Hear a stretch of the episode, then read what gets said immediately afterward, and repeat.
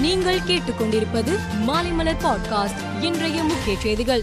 போக்குவரத்து தொழிலாளர்களுடன் அரசு நடத்திய ஊதிய உயர்வு பேச்சுவார்த்தையில் தொன்னூற்று ஒன்பது சதவீதம் முன்னேற்றம் ஏற்பட்டிருக்கிறது என்றும் தொழிலாளர்களின் பல்வேறு பிரச்சினைகளுக்கு தீர்வு எட்டப்பட்டுள்ளது என்றும் தோமுச பொதுச் செயலாளர் சண்முகம் மகிழ்ச்சி தெரிவித்துள்ளார். பங்குச்சந்தையில் பட்டியலிடப்பட்ட நிறுவனங்களை அவற்றின் மொத்த வருவாய் அடிப்படையில் பார்ச்சும் என்ற அமைப்பு ஆண்டுதோறும் தரவரிசைப்படுத்தி வருகிறது. அதில் கடந்த நிதி ஆண்டில் முதல் முறையாக பங்குச்சந்தையில் நுழைந்த எல்ஐசி நிறுவனம் தொன்னூற்றி எட்டாவது இடத்தை பிடித்து அனைவரையும் ஆச்சரியப்படுத்தியுள்ளது. உத்தரகாண்ட் மாநிலம் ஹரித்வாரில் உள்ள மாவட்ட சிறையில் நாற்பத்தி மூன்று கைதிகளுக்கு கொரோனா தொற்று உறுதியாகியுள்ளது.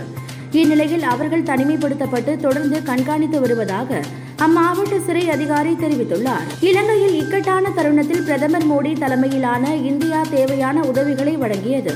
என்னுடைய மக்கள் சார்பாகவும் மற்றும் எனது சொந்த அடிப்படையிலும் பிரதமர் மோடி இந்திய அரசு மற்றும் மக்களுக்கு நான் நன்றியை தெரிவித்துக் கொள்கிறேன் என்று இலங்கை அதிபர் ரணில் விக்ரமசிங்கே தெரிவித்தார். அக்னிபத் திட்டத்தின் கீழ் இதுவரை கடற்படையில் மூன்றாயிரம் பணியிடங்களுக்கு சுமார் ஒன்பது லட்சத்து ஐம்பத்து ஐந்தாயிரம் பேர் விண்ணப்பித்து உள்ளனர் விண்ணப்பித்தவர்களில் எண்பத்தி இரண்டாயிரத்து இருநூறு பேர் பெண்கள் ஆவர் என கடற்படை அதிகாரிகள் தெரிவித்தனர். எழுபத்தி இரண்டு நாடுகள் பங்கேற்றுள்ள இருபத்தி இரண்டாவது காமன்வெல்த் விளையாட்டுப் போட்டி இங்கிலாந்தின் பர்மிங்காம் நகரில் கோலாகலமாக நடைபெற்று வருகிறது.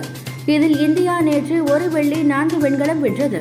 இருபத்தி இரண்டாவது காமன்வெல்த் விளையாட்டில் நேற்று நடைபெற்ற பெண்கள் டி டுவெண்டி கிரிக்கெட் போட்டியில் ஏ பிரிவில் இடம்பெற்றுள்ள ஹர்மன்பிரீத் கவுர் தலைமையிலான இந்திய அணி மூன்றாவது லீக் ஆட்டத்தில் பார்படோஸ் அணியுடன் மோதியது. இதன் முடிவில் பார்படோஸ் அணி எண்பத்தி இரண்டு ரன்கள் மட்டுமே எடுத்தது. இதனால் நூறு ரன்கள் வித்தியாசத்தில் இந்தியா வென்றது.